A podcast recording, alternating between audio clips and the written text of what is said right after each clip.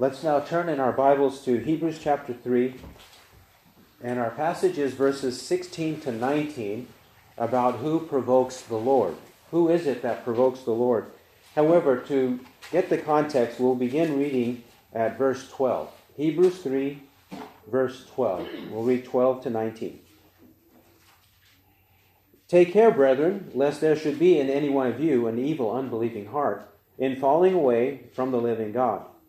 But encourage one another day after day, as long as it is still called today, lest any one of you be hardened by the deceitfulness of sin. For we have become partakers of Christ if we hold fast the beginning of our assurance firm until the end. While it is said, Today, if you hear his voice, do not harden your hearts as when they provoked me. For who provoked him when they had heard? Indeed, did not all those who came out of Egypt led by Moses? And with whom was he angry for forty years? Was it not with those who sinned, whose bodies fell in the wilderness? And to whom did he swear that they should not enter his rest, but to those who were disobedient? And so we see that they were not able to enter because of unbelief. Let's pray. Our Heavenly Father, we know that this is your word, and we pray that as we approach it, that you will give us hearts and minds that are eager to hear, that are willing to not only hear it, but to obey it. May we be those who are not just merely hearers of the word, but doers of it.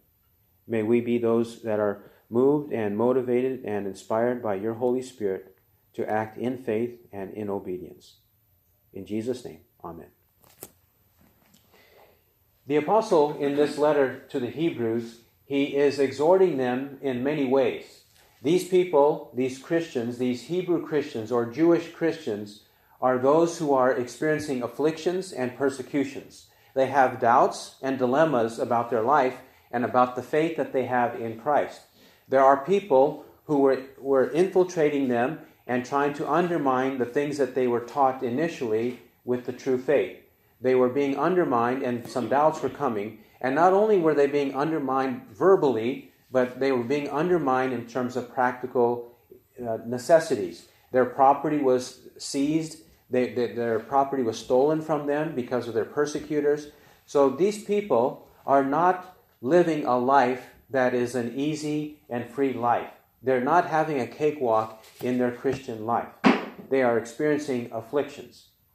It is amazing, it is very amazing to understand that our apostle, by the Holy Spirit, writes this letter giving them many, many exhortations. He encourages them at points, but he also admonishes them. He warns them at points. He warns them. He does not treat them as though he is a Santa Claus or a grandfather and gives them toys and candy. He does not preach to them in that way. He does not promise them anything in that way. He hits hard the issues that they are facing with the truth of God. That's the truth of God that we are studying. In one such passage, one such warning passage, is this section from Hebrews chapter 3, verse 7, and into chapter 4, verse 13. This is one of the longest warning passages of this letter, warning the people that even though you have doubts and dilemmas, you have persecutions, you have uncertainties, you have confusion about the faith, you better not give up Christ. You better not give up and you better not renege on any of the things that you have confessed about the truth of the Word of God. The gospel of Christ is the only means of salvation, and it is the one that you need to hold fast onto. Otherwise, you will be lost. You will perish. And in this case, in Hebrews 3 7 and following, our passage even, he is talking about the wilderness generation as one example of a mass of people, a great multitude of people who heard the word of God, who saw the miracles of God, and, and they had the man of God, Moses, and other men of God, such as Aaron, Caleb, Joshua, and even a prophetess, Miriam. They had all of these examples leading them, but they would not believe. And so, what is the consequence of unbelief? What's the consequence of unbelief and its uh, concomitant disobedience. What is the consequence? Verses 16 and following explain. It says, For who provoked him when they had heard? Indeed, did not all those who came out of Egypt led by Moses? And with whom was he angry for forty years? Was it not with those who sinned, whose bodies fell in the wilderness? In verses 16 and 17, God is the one who is provoked, and God is the one who is angry. And it is he's angry with the wilderness generation. It's his anger and provocation against those people that came out of Egypt, saw all the miracles of Egypt, the ten plagues against Pharaoh and his nation, and even the other miracles that they experienced in the wilderness, from the Red Sea and all for 40 years in the wilderness. God was against them. He was angry with them. He was provoked with them. He was furious with them, wrathful against them, because although He had given them ample opportunities, plenty of examples, He displayed His glory again and again by various miracles, by many, many miracles. He gave that all. He also gave the Word of God in abundance. He announced his promises. I am going to fulfill my promises to Abraham, Isaac, and Jacob and their descendants. I have sent Moses, Moses, a holy man of God, and his brother Aaron. Both are going to lead you through this wilderness. And they, they, you know that they have lived godly in your presence. You know that you can trust them. You know that my word is in them. My word is, delivered to them, and they have announced all these promises that God will indeed give the land of Canaan to you. They, that God will settle you there permanently, and that eventually the Messiah will come from your descendants who will be the Savior of the world. All of these promises were told to the people, and yet they would not believe. It says here, Who provoked him when they had heard? See, it wasn't as though they were ignorant. They heard. They were the ones who were deluded, as James says. Do not delude yourselves as merely hearers of the word, but not doers of the word. They had the word of God day in and day out. They had the man of God, Moses, the prophet of God, explain the word, even if anything was difficult to understand. Even if there was a dispute between brother and brother or countryman and countryman, Moses was there, ultimately, as well as many other judges, to help them sort it out, to figure out what exactly did God mean? What exactly does God expect of us? What exactly is this life about, and how should we prepare for the life to come? All of this, they heard it. It was not as though they did not know. This is an important truth because we have a false notion. We have a false notion that if people will just hear the word, then they'll obey. If they just hear it, everybody who hears it, they'll listen, they'll be eager, and they'll follow. They'll follow suit. They'll do whatever it says. The moment God announces something, they'll be very happy and eager to do it. Well, that's not the truth. It's not the truth that just because they hear, they will obey. The wilderness generation consisted of millions upon millions of people. We know at least that there were 600,000 men of war who were 20 years old and upward. 600,000 men of war 20 years old and upward, which means if we add other men and we add children and we add all the women, the adult women, that there would have been millions upon millions of people that Moses delivered from Egypt and saw them through the wilderness. And 600,000 of them. What happened to them? What was it they heard, and what was it that they did not believe? The land of Canaan. God will give you the land of Canaan. You will conquer your enemies. You will be able to. There are giants in the land. The, the 12 spies, two of them were faithful, Caleb and Joshua, but the rest of the 10 came back with a bad report and demoralized the rest of the soldiers demoralize them, and they all complain and say, We're not going to be able to do it. Those people are too big. And their cities are tall. They're fortified. Their, wep- their weapons, we can't do it. We won't be able to do it. Even though God had said again and again through Moses, you will be able to do it. And didn't you not see what I just did to Egypt? Did, did you not see all these miracles I performed in Egypt?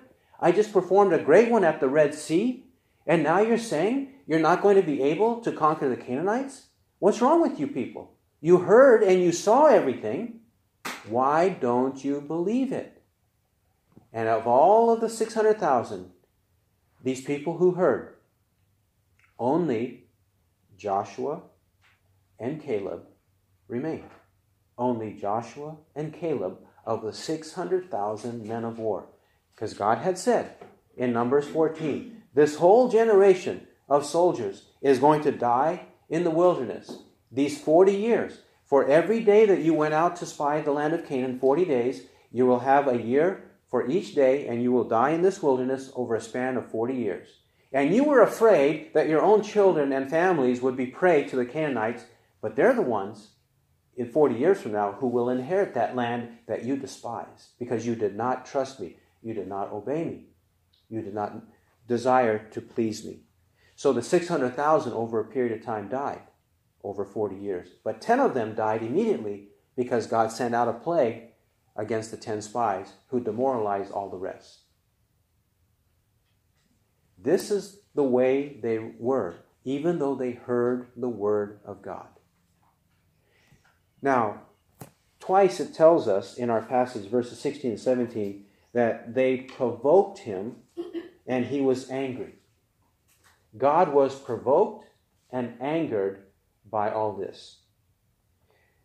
We do know, as it says in Exodus 34 6 and 7, that the Lord, the Lord God is compassionate and gracious, slow to anger, and abounding in loving kindness and truth, who shows loving kindness to thousands, who forgives iniquity, transgression, and sin.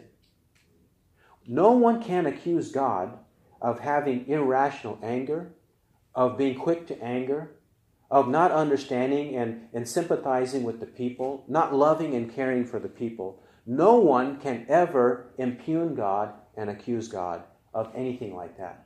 Because he says of himself that he is slow to anger. He says of himself that he is compassionate and gracious. He says this of himself. He had given them plenty of opportunities to believe, to hear the word of God, to see his miracles, and then to believe and obey it. No one can accuse God of being unjustly provoked by their rebellion, by the people's rebellion. That means that this is a righteous indignation, that this is a righteous anger, that he was righteously provoked. They did something that is inexcusable. And when I say something, I'm wrapping all of their many sins in one statement. They did this thing that deserved provocation, that deserved a righteous retribution, that deserved a punishment that they absolutely deserved for their disobedience. They, they had no grounds, absolutely no grounds to say, This is unfair, God. You can't punish us because we didn't know, you didn't give us time, so on and so forth. Nothing like that. God was absolutely righteous and just. That's why the remainder of Exodus 34 6 and 7 says, Yet he will by no means leave the guilty unpunished, visiting the iniquity of fathers on the children to the third and fourth generations. Yet he will by no means leave the guilty unpunished. When the guilty, who are unrepentant and guilty, do not forsake their sin, they are unrepentant, then God will inflict his punishment upon them and even to the third and fourth generations. Or as it says in the Ten Commandments, to the third and fourth generations of those who hate me. It will go on and on and on to the children and to the grandchildren because there is no repentance. This kind of affliction, this kind of punishment continues when it does not uh, get repented of. It must be repented of. Then we can escape the wrath of God. Then we can escape any kind of fury and penalty that he might inflict upon us. Only then. We have to repent of sin. It says in uh, Luke 24 46 to 47, Thus it is written that the Christ shall suffer and rise again from the dead on the third day, and that repentance for forgiveness of sins should be proclaimed in his name to all the nations, beginning from Jerusalem. How are we to obtain forgiveness so that the wrath of God is turned away from us? How are we to be reconciled to him so that there is no more misery, there is no more doom and destruction that awaits us? How are we going to escape all of this? How are we going to be delivered? Only by repentance. The door of salvation is hinged upon repentance. The door of salvation has as its hinge salvation. There can be no salvation and forgiveness unless repentance is there.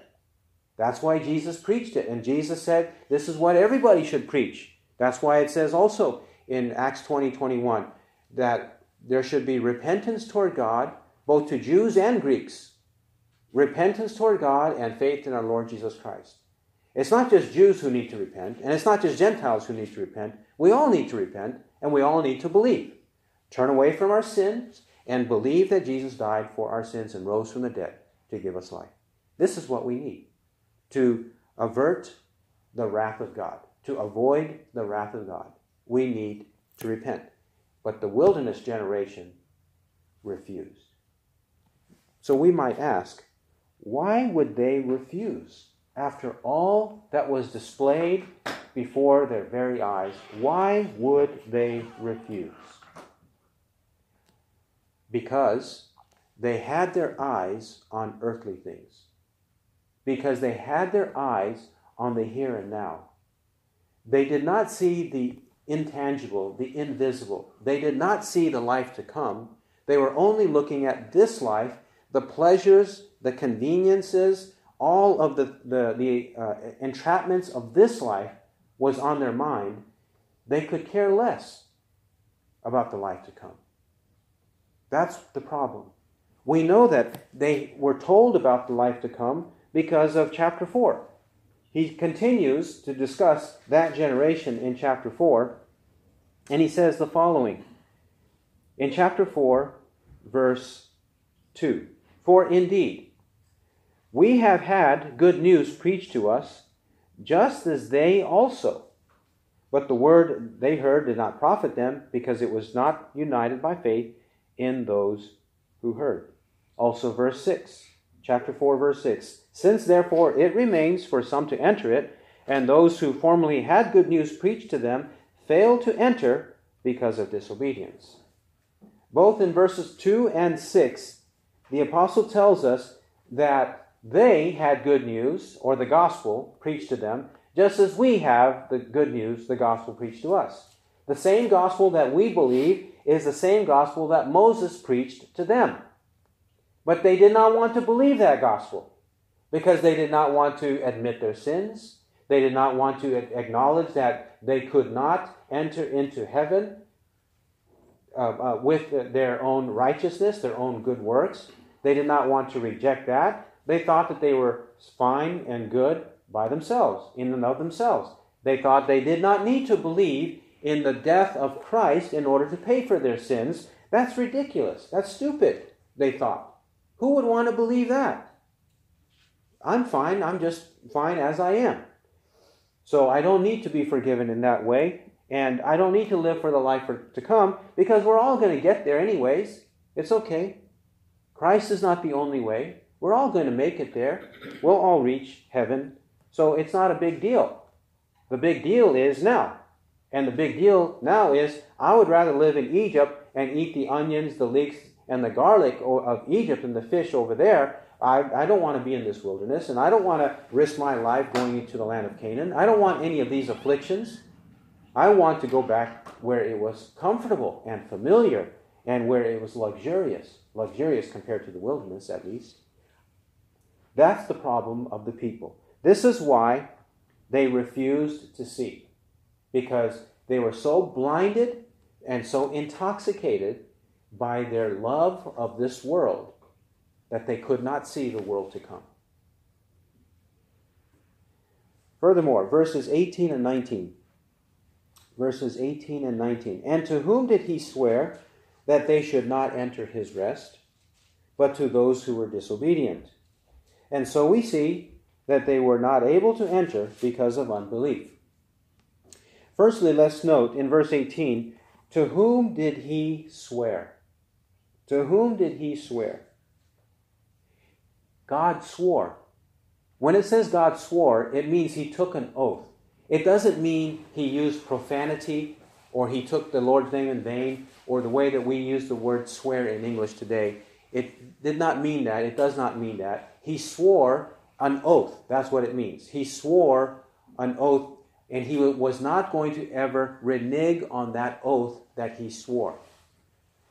That is an amazing statement. We know that the promises of God come that way. I swear by myself, like he says in chapter 6, Hebrews 6, to Abraham. He swore by himself because he could not swear by anyone greater. He swore by himself that he would give Abraham seed, like the stars of heaven and like the sand of the seashore, and that the promised seed among them would be the Savior of all the nations. He gave that promise, and he swore. That means it's fixed, it's certain, it's not temporary. He's not going to violate anything. An inviolable oath he swore to Abraham.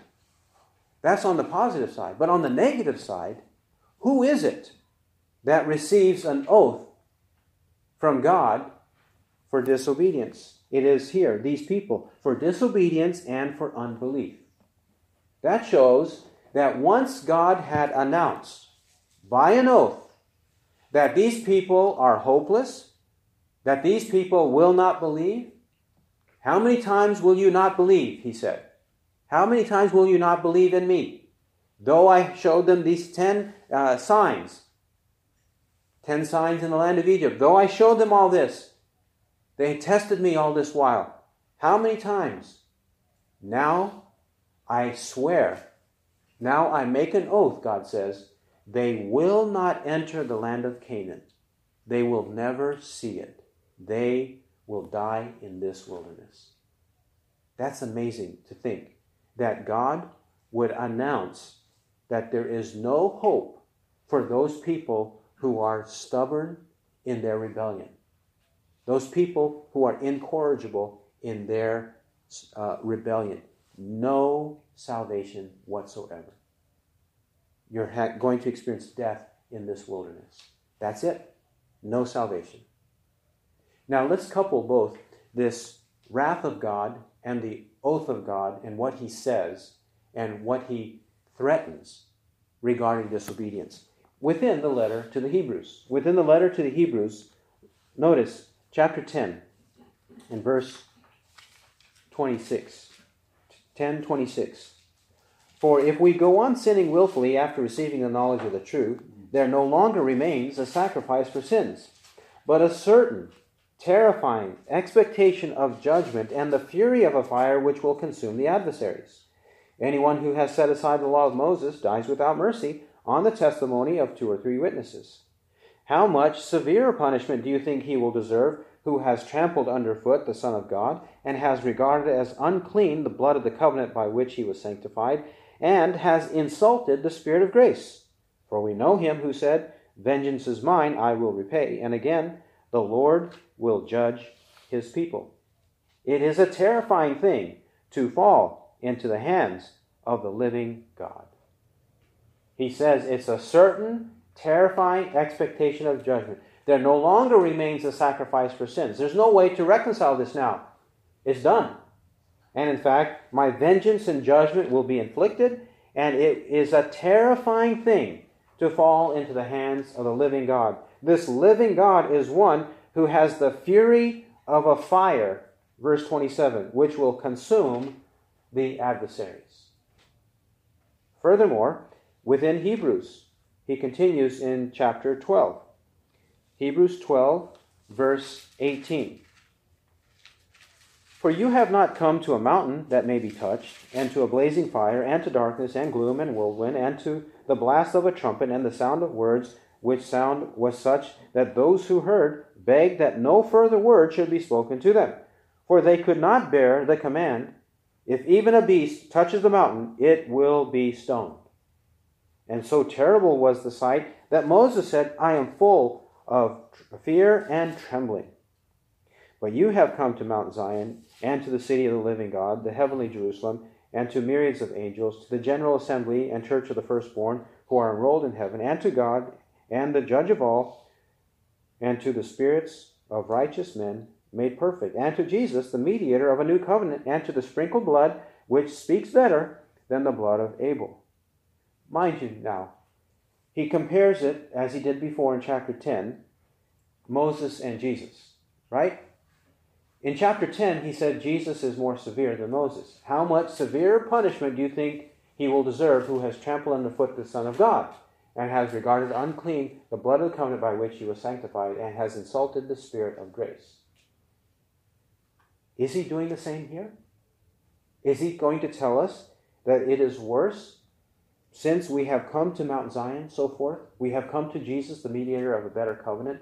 Is it worse for us now than in the time of Moses? In the time of Moses, if an animal just touched the mountain, it was supposed to be stoned to death. And the people were not even supposed to approach the mountain where God was, where the thunder and lightning and earthquake and everything else was. They weren't supposed to. And it says here, Moses said, I am full of fear and trembling. Moses, the man of God, was full of uh, this fear and trembling. Is it easier for us now with Jesus or not? Let's continue. Hebrews 12 25. See to it that you do not refuse him who is speaking, for if those did not escape when they refused him on uh, refused him who warned them on earth, much less shall we escape who turn away from him who warns from heaven. And his voice shook the earth then, but now he has promised, saying, Yet once more I will shake not only the earth, but also the heaven. And this expression, yet once more, denotes the removing of those things which can be shaken, as of created things, in order that those things which cannot be shaken may remain. Therefore, since we receive a kingdom which cannot be shaken, let us show gratitude by which we may offer to God an acceptable service with reverence and awe. For our God is a consuming fire. What's the answer? The answer is that our God is a consuming fire, and if we reject the heavenly realities, the heavenly truth, eternal salvation, there's no escape. If they did not escape when Moses warned them, how shall we escape when the Lord Himself delivers the message personally and we have it written for us. We cannot escape the eternal salvation of the Bible. Lastly, on Jesus as a person. Jesus as a person. today we have a misconception about Christ. We think that Christ is just our buddy. He, he's a pal, he's a chum. You know, we, would like to put our arms around him, like to say high five uh, and everything with him. That's the way we treat him. And maybe even like a Santa Claus, like a clown, like a, a big daddy in the sky. Something like that, who's got a, uh, a bag full of candy to distribute whenever we want. But notice what it says in Revelation 6 about this Jesus. Revelation 6:16. and they said to the mountains and to the rocks, Fall on us and hide us from the presence of him who sits on the throne and from the wrath of the Lamb. For the great day of their wrath has come, and who is able to stand? Who is able to stand the great day of their wrath? The wrath of the Father and the wrath of the Son, here called the wrath of the Lamb. The Lamb of God is not a cute and cuddly little sheep. The wrath of the Lamb is one of judgment, of punishment against sinners who refuse repentance. Furthermore, Revelation 19, Revelation 19:15 describing the return of Christ, when he returns, what will he do in his second coming? Revelation 19:15 says, "And from his mouth comes a sharp sword, so that with it he may smite the nations, and he will rule them with a rod of iron, and he treads the winepress of the fierce wrath of God, the Almighty." the fierce wrath of God, the Almighty. Jesus treads that wrath. Jesus is the one who executes this fierce wrath of God. He does not do so reluctantly, he does it enthusiastically because he knows what is right and true. Therefore, when we consider that God swore that there was no turning back for them, the punishment of God would come upon them, he was talking about something that was inviolable, that was permanent, and that would be eternal. Eternal. Let us not think that just because they died in the wilderness, God's only threat to them was a physical threat. It actually had an eternal implication. It was a physical illustration of an eternal truth. That's what their death in the wilderness signified. Jude, verse 7 says, Just as Sodom and Gomorrah and the cities around them, since they, in the same way as these, indulged in gross immorality and went after strange flesh, are exhibited as an example in undergoing the punishment of eternal fire. When Sodom and Gomorrah were miraculously destroyed physically, Jude says they are exhibited as an example in undergoing the punishment of eternal fire. It had to do with eternal damnation, eternal destruction. Then, lastly, let's see in verses 18 and 19, we see that the scripture compares disobedience to unbelief. It says that God swore that they should not enter his rest, that is, the land of Canaan as a symbol of heaven. It was to those who were disobedient and he says they were not able to enter because of unbelief.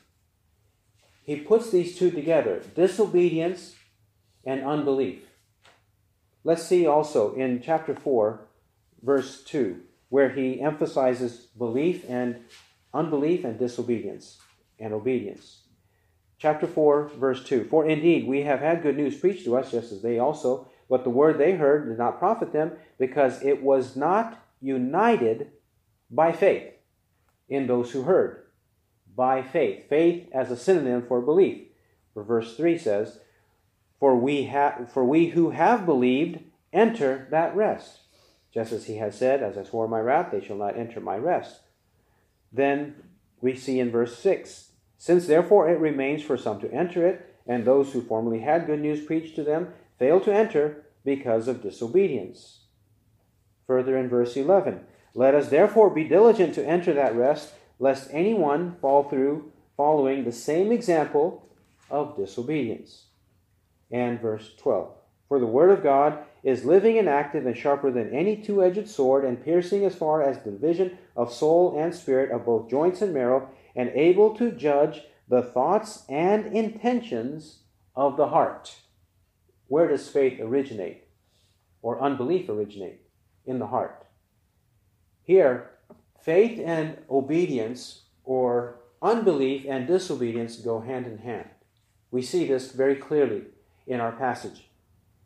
Why is it that it goes hand in hand? What is happening? What's happening? We know that it goes hand in hand in certain positive examples, such as Hebrews 11. Does it not say in Hebrews 11, by faith Enoch, by faith Noah, by faith Abraham, by faith, Isaac, by faith, Jacob, Joseph, Moses. It goes on like that, does it not? And what is it that they did by faith in the positive sense? What did they do? They obeyed. They had faith in what God said, and because they had faith in what He said, they obeyed what He said. That's what it says in verse 8, Hebrews 11 8. By faith, when Abraham received the promise, he obeyed by leaving his native land and going to the land of Canaan. He obeyed. If we have true faith, we will obey. And this true faith begins at conversion.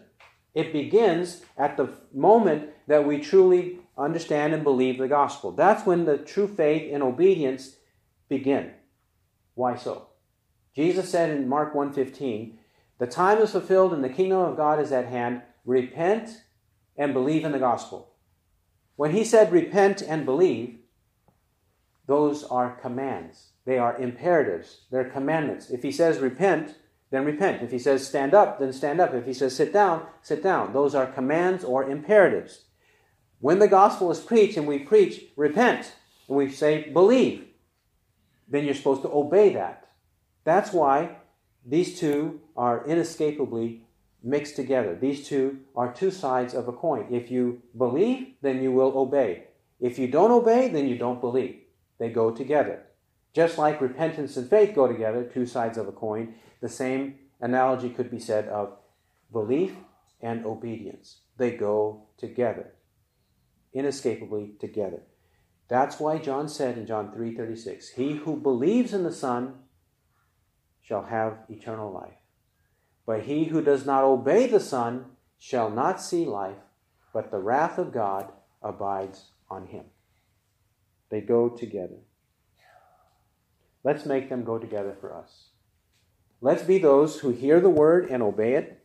Let's be those who delight in the promises of God and who do not turn away from anything God says, thereby receiving the wrath of God. May we not be those who desire the wrath of God, but the kindness of God that leads us to repentance. May we be those who believe in God in that way. He who has ears to hear, let him hear what the Spirit says.